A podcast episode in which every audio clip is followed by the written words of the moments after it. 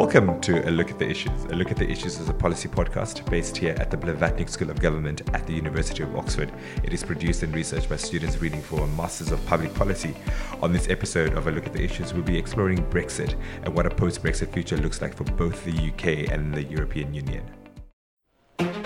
So, uh, my name is Suta. I host a podcast called A Look at the Issues at Oxford, and I am in Brussels talking about I don't know, one of the topical issues at the moment?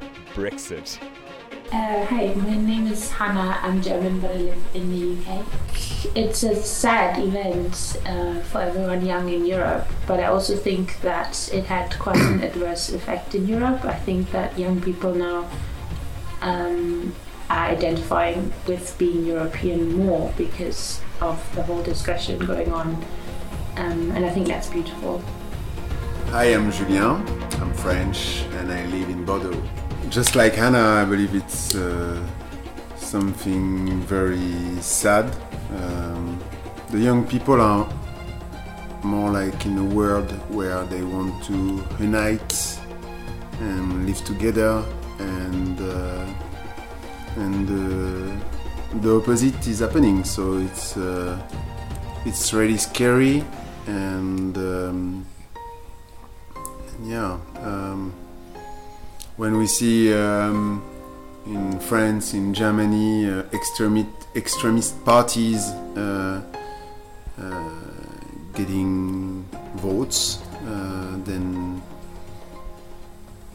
then uh, yeah, it's scary for the future. I'm in Brussels and I'm joined now by Svenja Hahn from Germany, a member of the Free Democratic Party, which sits in alliance with the Renew Europe group. Svenja, throughout this whole debate around Brexit, um, I remember Donald Tusk said that Brexit was the most, the greatest mistake in Europe's history, and Guy Verhofstadt said that the consequences of Brexit are going to be immeasurable and going to be quite um, devastating for future generations to come. And we have all these predictions about what Brexit is, the, the implications of Brexit, and what's that going to mean. But what is Brexit at the end of the day? Um, away from the rhetoric that everyone has been talking about? What is the implications of Brexit for the future of Europe? Well, how do you predict the unpredictable? Exactly. um, it's the first time ever something like this is happening. Um, I absolutely agree with Mr. Tusk and Verhofstadt. Uh, I think it's a historic mistake. Um, we have the issues on many areas. We have the issues where it is about the feeling of Europe, like so far the European Union was as well um, a feeling of unity, a feeling of uh, friendship, a feeling of cooperation. And everyone so far had the mindset that we're better together. And for the first time, there's a member state that actually thinks they're better of themselves. So we have a break in this narrative. And where, of course, the question is, will there be more that will follow this narrative? I doubt it because we've seen the support for the European Union has risen to its highest numbers since the existence of the European Union. Um, oh no, that's that's wrong. The highest in the last 25 years. Um, so that is a good thing that we see in the rest of the EU 27. The support for the European Union has risen. Um, but the matter is, what consequences will there be for citizens? And uh, as a parliamentarian for the rest of the EU, it's my priority to protect the rights of uh, EU citizens um, that live in the UK. And then, of course, we need to look in, at what other consequences will it have for our cooperation. And people like to think Brexit is now done, but it's absolutely not. We have a withdrawal agreement that will secure the situation till the end of this year, which is 11 months. But we only have this short time to negotiate our future relations. And there won't be room for a complete agreement. There won't be even room for a complete uh, trade agreement. Uh, but there's so many other areas, education, training, especially important for young people. What do we do with the issues of security? So the real Brexit dilemma is only just about to start. You mentioned two very important issues that I want to talk to. Um, that this is just the beginning of Brexit, and I think it, we there has always been this hard deadline that has been missed several times. That on this day the UK leaves the European Union, and that's it. But um, but I'm going to get to that question. But you mentioned something about solidarity, and and I remember quite vividly when when Brexit happened on that fateful day in June in 2016. A lot of commentators were saying that this was a test for European solidarity that this was the first fracture, and then what's going, what was going to happen afterwards is sort of like the unraveling of um, the European project, and and then we saw the rising populism in Germany, in in Italy, in France, and and then you mentioned something interesting that the reverse has actually happened. What do you think that's been? Well, I think it's sometimes uh, you get too comfortable. Like in many relationships, yeah. you get too comfortable with what you have. Yeah. Only when you lose it, you realize that you've actually been in a quite good position. And I think this is what has been happening. Um, and people and especially media started to report as well on the benefits of the European Union in the uh, in the other narrative like what is the UK all going to lose when yeah. they leave so it as well the message what is the European Union bringing to all of us and we debated so much about the pros and cons of being member of the European Union through this Brexit situation that I think many people uh, understood better uh, what the European Union actually offers to them. So if I if we go and air um, this podcast and look at the issues at the University of Oxford, which is one of the most renowned universities in the world, and I think where people can easily theorize and have very intellectual debates about the benefits and the cons of being part of the EU. To the ordinary listener who might pick up this podcast, it's like, what is policy? Policy is so boring. But like a very sort of like fundamental layman's terms, what are some of the benefits of being part of the EU? And what will the UK lose out on? Well, we see big benefits of the EU, and we have so many small benefits that we don't even see them. We have, um, I always try to bring very very easy examples. Um, of course, the big narrative of the European Union is to come together and live in peace. That's what the basics why the European Union was found. And of course, we have big economics um, advantages through uh, the European Union, but it's something that we actually see in our everyday lives. We see it when we go on holiday with free roaming, with the passport situation, with Schengen. Of course, as a UK citizen, you never were in Schengen. Um, but other other people see that. But we see the benefits of the European Union every day. I mean, go to your supermarket, look at the stores. Um, I'm from Germany. My favorite yogurt is a Danish yogurt that I have thanks to the single market. Yeah. Right? Think back in time, older people might remember that, especially uh, dairy products and meat was not so easy to transport over borders. Check your favorite food products. You have them in, in your supermarkets because of the single market. And that is how I always try to explain to people. You see European Union in big things, but you see it in those very, very small things like that you take for granted. Exactly. And uh, I think, of co- I of course, as a politician, but I think it's a task as well of pro-Europeans to remind each other why the European Union is actually good for us. And are you optimistic about the future of the EU and the European project post Brexit? Well, I'm very positive about the future of the European Union because we right now see how much better it actually is to be in the European Union and to be together in the Union. And while we see that, for example, uh, well, someone wants to leave the European Union or is leaving the Union, uh, we see that other realize getting better is is better than being alone. We if we look to Africa, the Africa Union is planning a joint passport, so uh, like a de facto Schengen that people can travel freely um, in this member states. So we see in a world that gets to be divided more, that we see that countries decide it's better together, and we see that in the European Union. But of course, we need reforms in this union as well. We need reforms, and it gets it's better together because otherwise, how would you get those Danish yogurts? That is Svenja Hahn, a member of the European Parliament, uh, talking to a look at the issues here in Brussels on this very grey and gloomy day, where the UK is slowly but very slowly leaving the European Union. Svenja, thank you so much for joining us. Thank you for having me. Today, we continue our discussion on Brexit. Last week saw us in Brussels on the eve of the UK's departure from the European Union, talking to members of the European Parliament and also talking to pu- uh, members of the public around what Brexit means for the European Union. And now I guess we need to get the other side of the coin. What does Brexit mean for the United Kingdom? And before and after the referendum in 2016, there has been protracted negotiations and debates and discussions around Brexit and what it means for the country. There's been predictions around that Brexit is the best thing to happen to the European Union, uh, to the, to the UK, getting sovereignty back, and there's been predictions of doom and gloom. So away from the rhetoric, what has happened on the 31st of January, and how does the country move forward?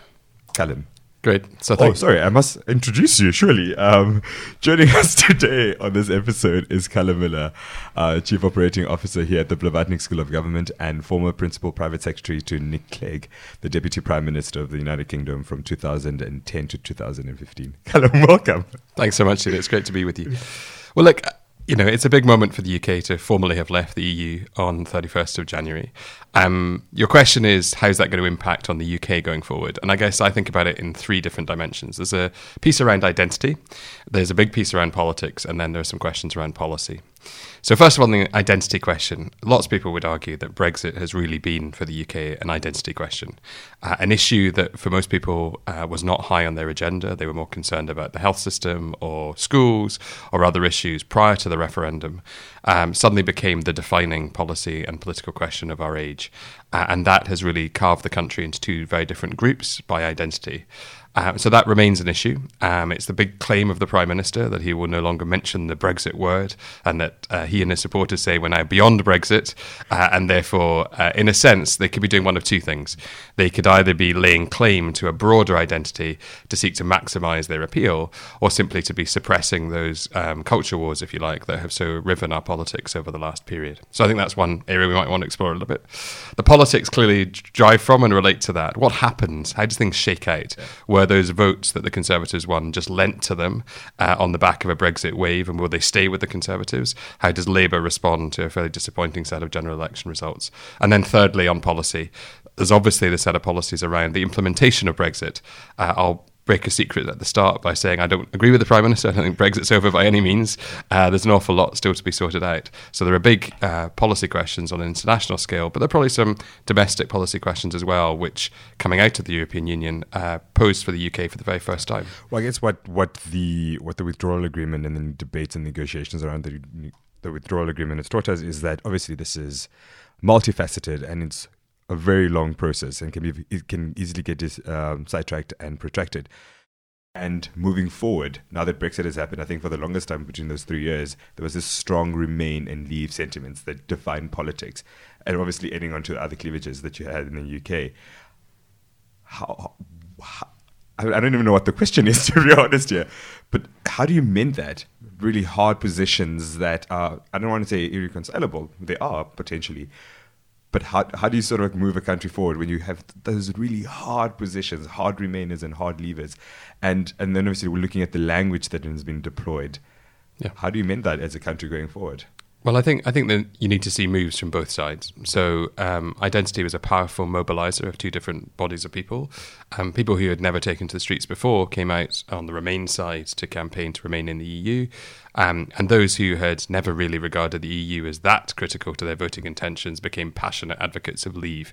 So, people have been polarized by the process, and the question is now: how do we find a common purpose um, as a nation, not necessarily um, speaking for any single political party, to move forward?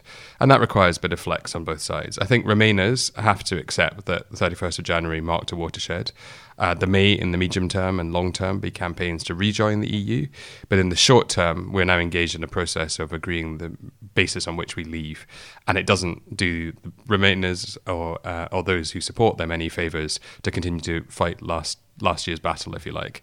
Um, so we need to see a movement from that side towards engaging with and seeking to argue for the type of arrangement they think would be most advantageous going forward. On the other hand, on the side of those who are champions of leave, um, there needs to be a gesture towards recognising some of the deep seated concerns that uh, really drove many of those on the Remain side so strongly. A lot of those relate to the rights of EU citizens, um, the rights of freedom of movement, and the ability to travel in the EU. And um, it's not clear yet how that will be resolved. Um, and I think that's one totemic issue where the government could move a little bit more in order to try to bring people back together. I think one of the ironies in all of this, I was reading the Prime Minister's speech, uh, which he made on Monday uh, in Greenwich. Uh, it's a classic Boris Johnson speech. It starts with lots of hubris about 1707 uh, and the ceiling above him uh, in the hall in which he's speaking in, in Greenwich, uh, and goes on to talk about um, Britain's place as a champion of free trade in the world. I mean, the irony of this is that many of those who would regard themselves as Remainers were Remainers for sort of internationalist liberal principles. And you could strip out all of the background and read that speech by Johnson and say this is a absolute free trade speech, which in many respects keys into the same values. So th- th- there's an interesting space there. Is there a way in which those who have championed leave and who are now in the government and running policies and choices about how we uh, make our Brexit, um, is there a way in which they can reach out to some of the more internationalist elements who were present amongst the Remainers and convince them that their intentions are actually to have a more open, liberal uh, economic policy and that that's not a smokescreen for something more um, worrying and nationalistic? And perhaps in way of closing, how do you see the UK's role in the world moving forward? Personally, uh, I'm concerned. I think that uh, we're in a period of international politics at the moment where we're seeing the erosion of an international rules based order and an increasing competition between blocs, uh, most clearly represented by the US and China, in which the EU is often overlooked um, as a major, at least economic, if not uh, military and political bloc. And uh, the UK's decision to leave the European Union um, places us in a in an interesting, if somewhat weakened position, in my view. Um, it was a choice that was made by the British people that um, having a independent voice as a smaller entity was better than being a large, a small part of a larger voice in the EU. But it raised a series of choices for the UK about how to go forward, and I don't believe that I'm seeing from uh, our political leaders at the moment very clear guidance as to how they envisage making that choice. Um, the UK will need to decide whether it's firmly aligns with any one of those three major blocks, whether it thinks it can pursue a strategy of picking and choosing between them on different issues. But if it goes down the latter route, um, I worry that the forthcoming decade will be one of increasingly um, vitriolic competition between these parties, and that medium sized states like the UK, who are seeking to tack between them, run great risk of being capsized um, by making bad judgments um, at times when that competition is most fierce. This has been an episode of A Look at the Issues focusing on Brexit. Join us next week when we will be speaking to Damian Boeselager, a member of the European Parliament for the Pan European Party Volt and a member of the Green Alliance in the European Parliament, where he will be sharing his insights into Brexit and how you can get involved in a time when democracies are under threat. If you want to get in touch with us, you can view us or visit us on Instagram and on Facebook at a look at the issues, or you can send us an email on at studentpodcast at bsg.ox.ac.uk. Um, and I'll leave you with a snippet of our interview with Damian Boeselager. And that's it from me, Suta Kavari. This has been a look at the issues. Join us again next week. What I hope is that with Volt we manage to make the barrier to entry into politics smaller and send the message like you can shape this movement in you know within our values in like many different ways and just bring in come in and be enabled if you want to use your initiative to, to address a societal problem. I think that is a bit like the philosophy of behind what we are doing to organize ourselves to be stronger together in a community to uh, identify things that people on the street, as you said, the citizens like are actually annoyed about, and translate that into a targeted action and campaign. And that can be to get elected and be able to change stuff ourselves, or to like create pressure on elected people to to to change.